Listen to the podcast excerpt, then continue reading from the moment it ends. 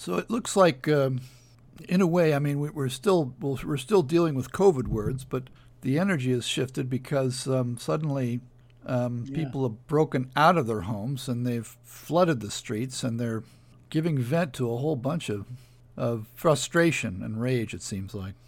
Yeah, and you know, a trigger point was the Minneapolis event, of course. But uh, you're right. It's sort of like this was talked about in the uh, Venus retrograde, Neptune Mars square period. You know, of June that uh, uh, some precipitating event could set off a whole outbreak of stuff, which it did. Mm-hmm. And so that sort of claimed the atmosphere, as it were. Right.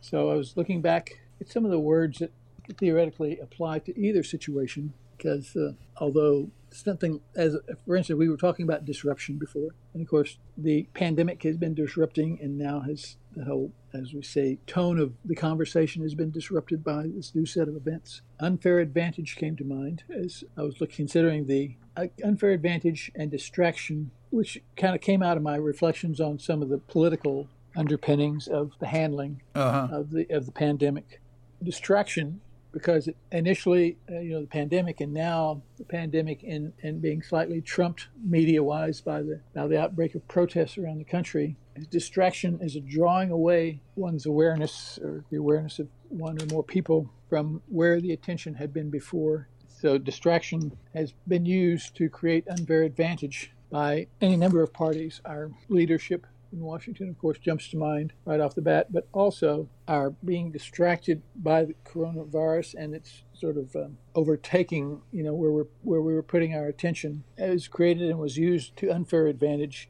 by commercial interests, companies, uh-huh. corporations, uh, advertising people. Uh-huh to draw our attention, drawing our attention away from perhaps a healthy, coordinated, compassionate response to the, d- the, disease by suddenly making it seem that buying their products was some way to do that. Right. So a, a populace that is distracted from its real purpose can be manipulated to give an unfair advantage to, as I say, perhaps a merchant, perhaps a politician that would right. otherwise uh-huh. have to justify on its own merits product they were selling.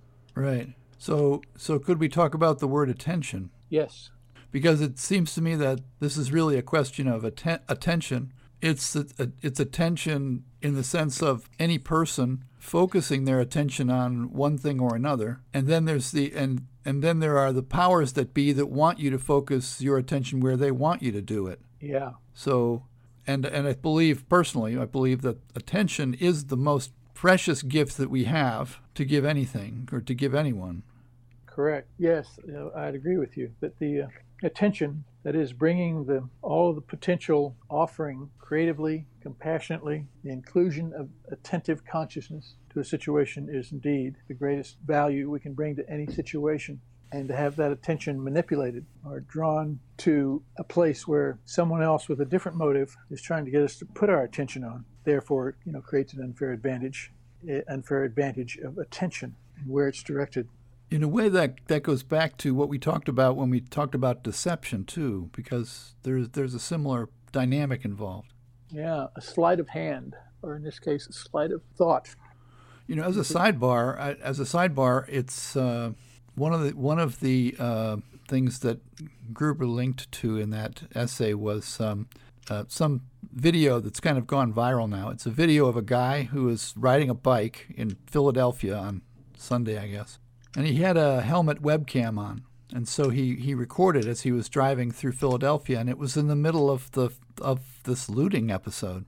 Um, and you could see, I mean, there was glass all over the streets. The, the there were people were running out of stores with goods, and you know, brazenly taking things. They didn't care if anybody saw them, you know. Mm-hmm. Yeah. And this guy just rode through about maybe 10 blocks of Philadelphia where, you know, more or less activity was going on. But the thing that Gruber said, and this was really interesting because this is maybe that wasn't the same episode, maybe it was the next one. He said, you know, what happened was that in Philadelphia, um, the day after all that happened, the whole city came out and cleaned it up.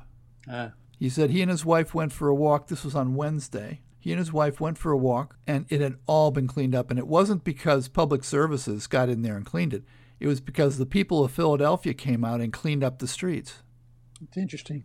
A lot of that's taking place out here too in Los Angeles, our neighborhood. And it's part of a spontaneous coming together in where people are putting their attention during these times of, of protests, where the cameras, the news cameras uh, this on the street, telephone shot videos, etc., when the photographing of the looting was going on, the response to it, like like you said in Philadelphia, the response was not that the attention was then drawn to crime and punishing criminals and that sort of thing. It's like there was there was an intention, or the attention of the people who were protesting injustice included acting together to maintain order, including things like, in one instance, here there was a policeman who, in response to looting going on in a certain area, was was uh, moving with I guess one of his groups of fellow officers on a patrol, and he somehow got separated, and then was started to be threatened by some people who were you know looting and stealing, and because he was isolated by himself on a street block, and a number of the peaceful protesters gathered around him and protected him from any possible harm by the looters. Wow. Yeah. So the attention that uh, was behind the protests about injustice, the attention was really on justice and injustice in all in all forms. Certainly, it was the protest against the police action in Minnesota, but they were they kept their attention on justice in all forms. And while yes, some looting took place, I suppose at the end of the day, it was nothing compared to the Watts riots of the '60s or the, the Rodney King looting episodes of 1992 mm-hmm. out here where a guy riding his bicycle down the street with a GoPro video camera on his helmet. If he were doing that in 1992 in West Los Angeles, he would be likely to a be casualty. in trouble soon. Yeah, yeah. he'd be a casualty. Yeah. yeah, he'd be a casualty in no time at all. Many people were. So attention, when it's founded well, is incredibly strong. It is protective, it is healing, and it adheres to, represents the truth of the issue, despite the seeming goings on of, of things that would be against that. So the power of attention is something we should all consider in this. And that attention is, of course, supported, as you said, by the camera work, uh, perhaps by people's discussion, by hearing themselves out loud on the street, being interviewed by news people. Mm-hmm. I like it because attention is something that we actually ultimately we, we do possess control about our attention. Um, we can right. choose to turn off. We can choose to turn off the television. We can choose to turn off the devices, um, or we can choose to take what the information is that comes in through those devices and put our attention on it in a disciplined way rather than just kind of automatically pushing on a button and saying, I think that's terrible. Yeah. And we have the option, because we have choice, is consciousness at work. We have the option, as you say, to put our attention various places. We have the option of, of representing, like establishing where our attention is coming from. So, if our attention is grounded in the truth of a situation, the justice which we know must exist if we're so often and so widely clamoring for it. There is, there is that aspect of attention as our consciousness that is, it includes everyone because the consciousness does not leave anything out, consciousness at large. Yes, we have the ability to be exclusive with our consciousness, but our consciousness as consciousness knows that it's not exclusive, that it is inclusive. And to come from that point where it is inclusive, all present and total and whole, therefore balanced in its abstract, its basic abstract assumptions, that is, it is principled in its abstract assumptions. When we come from that place in our consciousness, not from a place of our particular egotistic desires or the prejudices of our upbringing, when we come from the height of the truth of our consciousness that is inclusive and, and principled, it's a power that constantly surprises us. Yes, indeed. And, and uh, the practical part of it is that there's an act of discernment involved. It's an act of paying attention to your attention, mm-hmm. if you would.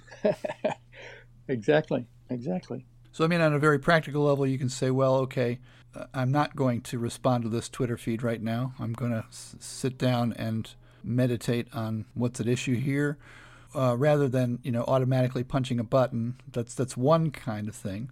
Yeah. And then there's the other kind of thing, which is to actually take it into your consciousness and try to get to the root essence of what's really going on with what your senses are telling you, as we you know we talk about in translation class. Yes in a way of, of, of understanding at the level of essence what justice is, perhaps.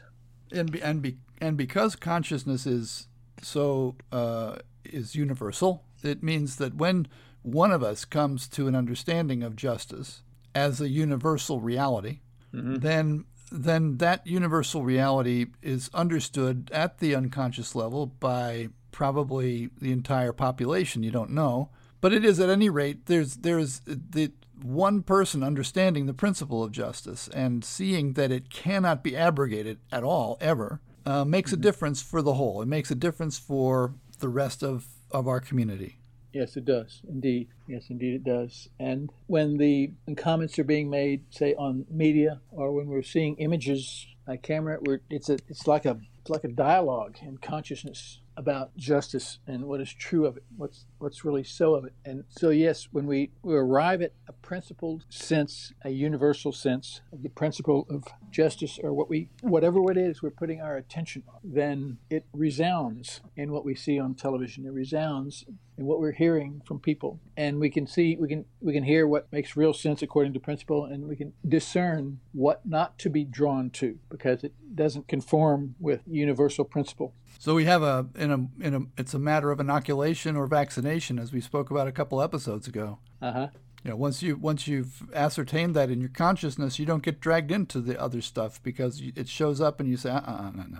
Yeah, yeah. So we can arrive, we, we, can, at that point, we can be in the middle of a downpouring of mixed, possibly for some confusing misinformation, and literally be able to see our way through it, pass between raindrops, so to speak. And it's a big difference in terms of real experience, whether you're able to pass between raindrops of misinformation or whether you just get wet. Right, yeah.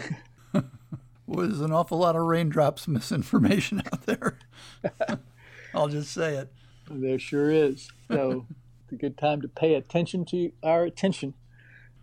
Uh, one of the things that the instantaneous communication we've evolved to, whether it's audio, voices, people commenting, pictures, one of the things that uh, accessed so much information so quickly is one of the things that gives me hope, of course. The more we make a living reality of the universal availability of information about anything, the more our collective attention will be, be able to arrive at something that is coherent for the whole body. Yes, I get the sense that as a civilization, we are kind of learning how to use an extra neural network. Yeah. And it's almost like a child that doesn't know how to use its legs yet. It's young. It's young. Yeah, we're in the, we're in the early stages you know, the internet is really still kind of new in, in regards of how we're coming to use it, understand it, and understand ourselves. And there's a, as you said, there's a lot of possibly confusive, possibly manipulative, easy to be distracted by kinds of information out there. But consciousness is implacable in a way. Yes. Because all of this represents evolution in consciousness, the principle of consciousness that's animating us all,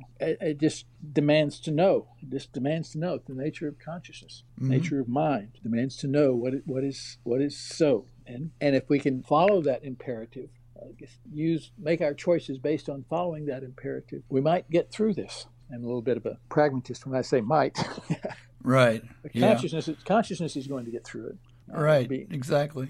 And I think that for everything we say we love about other people in our lives and our highest sense of ourselves, this is what we need to put our attention on constantly, day in, day out. Mm-hmm.